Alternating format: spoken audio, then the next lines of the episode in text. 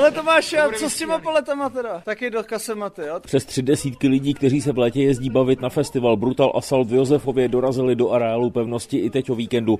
Poprvé v letošním kalendářním roce a už po třetí od uplynulého léta tam tráví své volno prací. Přijel třeba Matěj. Já jsem z Jižních Čech, z Jindřichova Hradce. Matěj to měl do Josefova 200 kilometrů, jezdí ale i lidé z Aše, Ostravy nebo ze zahraničí, pravidelně z Polska nebo Británie. Práce mají dost, popisuje Tomáš Dítě z produkčního týmu festivalu. A nahoře vlastně, co jsou celý ochozy, tam vlastně se vyřezávají věci, pálí se věci, to samé i na Ravelinu 14. Třeba zrovna tady na Bastionu 10 se dělala podlaha, takže na to jsou potřeba cihly a ty cihly se vlastně teďka sbírají, třídějí se, čistějí se. To, co slyšíme pod námi, to zní jako bourací kladivo, možná nevím. No. Ano, ano, to jsou vlastně tam, tamhle v té části, my to můžeme rozbourat, ale pak odborná firma vlastně na to musí udělat podle původních projektů krby, jak tam byly vlastně původně. Josefov je přece jenom eh, památkově chráněná zóna. Ano. Jak moc složité je pustit se do nějaké takovéhle akce? Kolik je tomu potřeba povolení? Máte tady třeba nějaký dozor? Hele, určitě, protože každá oblast má svého správce, jo? A ten rozhodne. A Tomáš Kunsta, správce Bastionu 10, potvrzuje, že poškodit cokoliv historického brigádníci vlastně ani nemohou. Vždycky u toho je člověk, který je od nás a vlastně dělají to pod dosudem. Člověk dohlíží nad tím, aby to probíhalo tak, jak má. Práce fanoušků heavy metalu je pro pevnost hodně důležitá, říká předseda občanského združení ochránců památek pevnosti Josefov Milan Libik.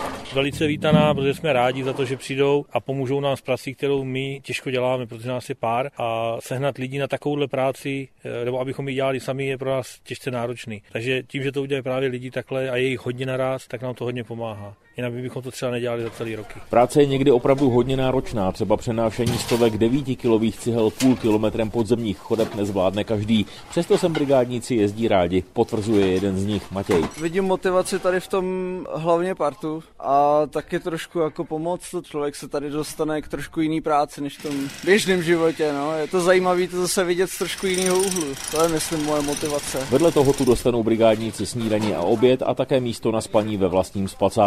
Ti nejaktivnější se pak dočkají třeba i volného vstupu na letní Brutal Assault. Z Josefova Tomáš Lerinc, Český rozhlas.